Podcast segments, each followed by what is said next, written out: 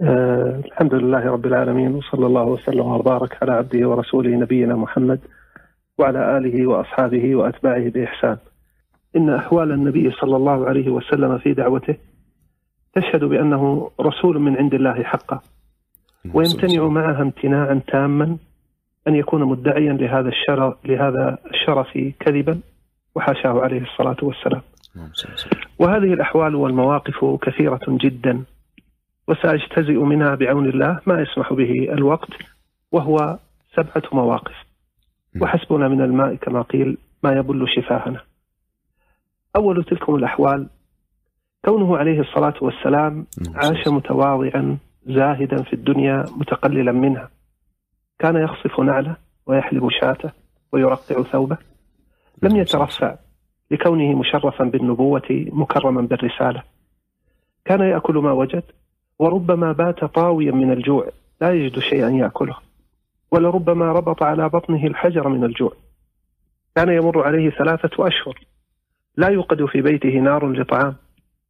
لم يشبع من خبز الشعير حتى مات. وإذا جاءه مال فرقه من ساعته ولم يستبق منه شيئا.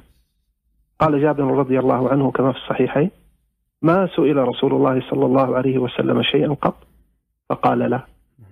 ولما مات صلى الله عليه وسلم لم يخلف من الدنيا شيئا يذكر بل كانت درعه مرهونة عند يهودي بثلاثين صاعا من شعير. السؤال الآن هذه حال مدع للنبوة؟ المعقول من حال الناس امتناع هذا. فما الذي يمنعه من أن يجمع الكنوز لينمي الأموال ويبني القصور؟ ما الذي يطمع فيه مدعي النبوة الكاذب سوى المجد الدنيوي والتنعم بالملذات؟ كان النبي صلى الله عليه وسلم أبعد شيء عن هذا؟ لأنه رسول من عند الله حقا الموقف الثاني أنه صلى الله عليه وسلم لم يدع لأهل بيته إرثا درهما فما فوقه. قال صلى الله عليه وسلم لا نورث ما تركنا فهو صدقة.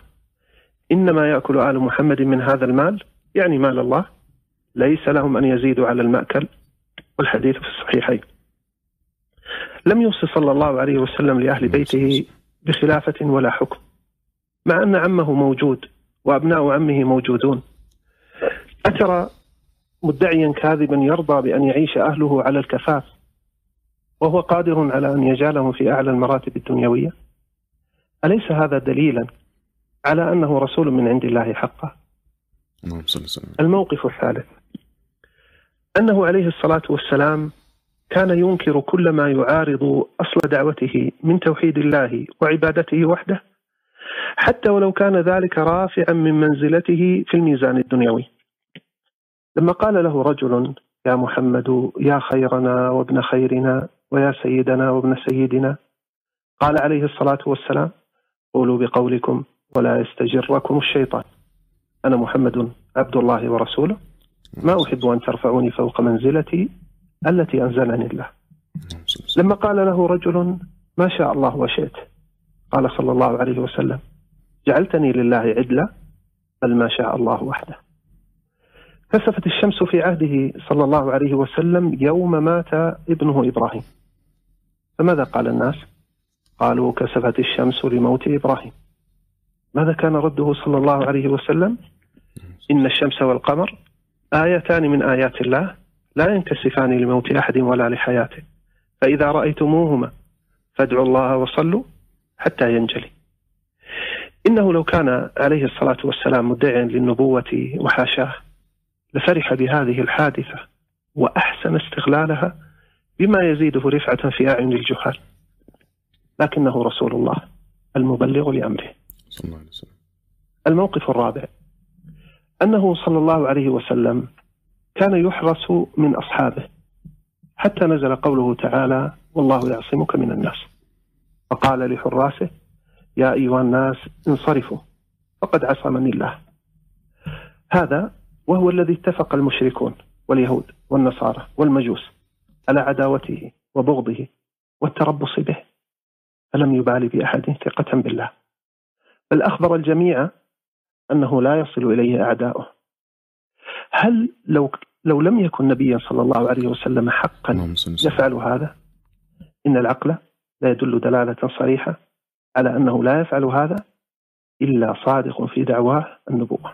صلى الله عليه وسلم. الموقف الخامس أن القرآن العظيم الذي بلغ الغاية في الفصاحة والبلاغة والبيان قد جاء به النبي صلى الله عليه وسلم وهو يقول هذا كلام الله ليس لي فيه إلا البلاغ ثم البيان. قال تعالى وإذا تتلى عليهم آياتنا بينات قال الذين لا يرجون لقاءنا ائت بقرآن غير هذا أو بدله. قل ما يكون لي أن أبدله من تلقاء نفسي.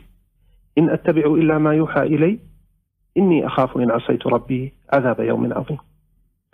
لو كان مدعيا وحاشاه صلى الله عليه وسلم لنسب القرآن إلى نفسه فهو أبلغ في الفخر وعلو الرتبة في أعين الناس. وهل يطلب المدعي الكذاب إلا الفخر وعلو المنزلة عند الناس؟ أو على الأقل ادعى أنه يتلقى القرآن مباشرة من الله لا بواسطة جبريل. إن هذا لكاف لمن أنصف بالدلالة على أنه الصادق المصدوق. صلى الله عليه وسلم. اللهم صل وسلم الموقف السادس أنه تكرر في القرآن الكريم وصف النبي صلى الله عليه وسلم بأنه عبد خاضع لربه وبشر لا يملك لنفسه ولا لغيره شيئا. قال تعالى قل إنما أنا بشر مثلكم يوحى إلي. وقال سبحانه قل لا أملك لنفسي نفعا ولا ضرا إلا ما شاء الله. ولو كنت أعلم الغيب لاستكثرت من الخير وما مسني السوء. إن أنا إلا نذير وبشير لقوم يؤمنون. لو كان مدعيا للنبوة صلى الله عليه وسلم وحاشاه لما لم يدعي لنفسه درجة أرفع ورتبة أكبر. الموقف السابع والأخير يا أستاذ عبد الله. نعم. أن الوحي كان يتأخر عنه في وقت شدة حاجته إليه. في حادثة الإفك مثلا تلك الحادثة التي اشتد فيها الكرب برسول الله صلى الله عليه وسلم وبالمسلمين وبلغت القلوب الحناجر. شهر أو أكثر والمنافقون يرجفون ويخوضون في عرضه عليه الصلاة والسلام. فماذا كان يمنعه لو كان مدعيا للنبوة متقولا للوحي من عند نفسه؟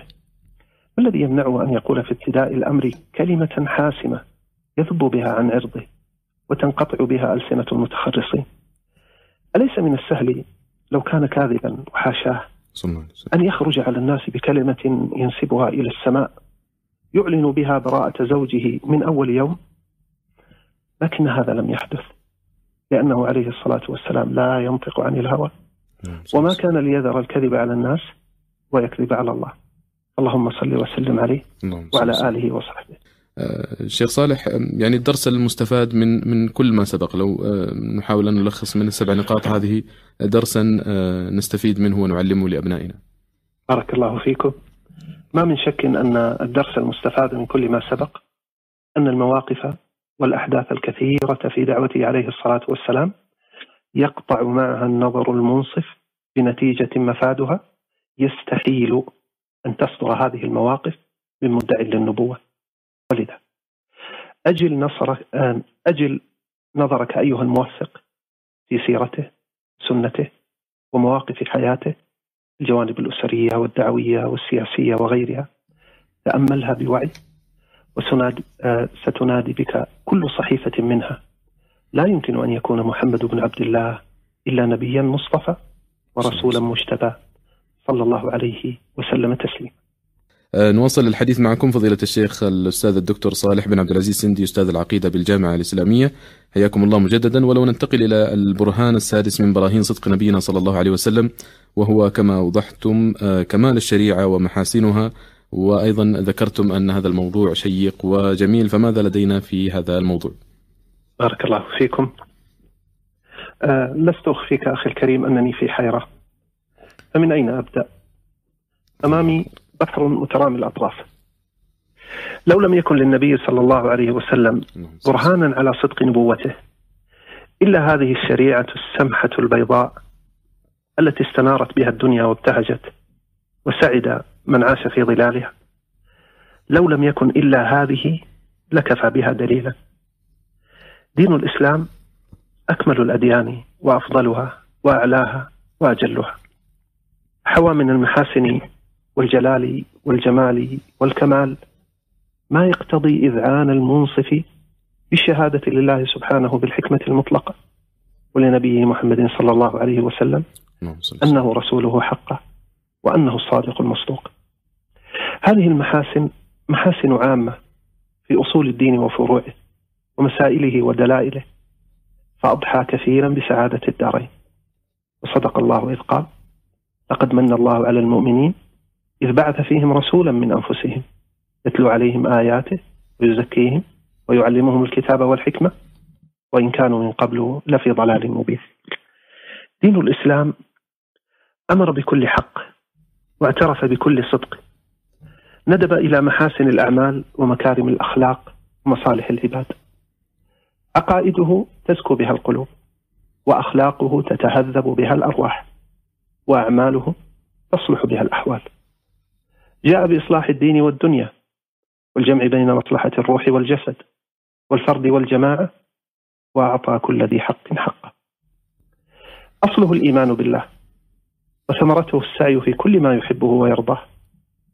حث على العدل والخير والرحمة زجر عن البغي وسيء الأخلاق نبذ الوثنيات والخرافات والتعلق بالمخلوقات.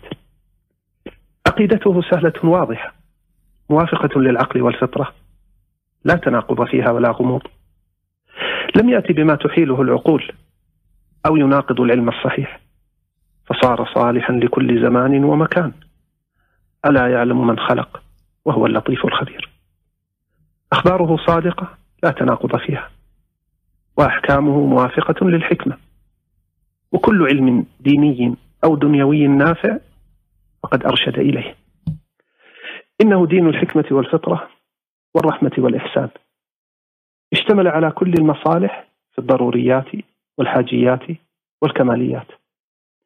لم يأمر إلا بخير خالص أو راجح ولم ينهى إلا عن شر خالص أو ما تزيد مفسدته على مصلحته.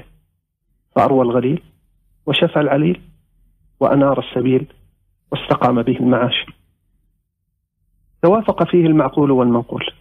في عقائده في عباداته في معاملاته. ما أمر بشيء قط فقال العقل ليته لم يأمر به ولا نهى عن شيء فقال العقل ليته لم ينهى عنه.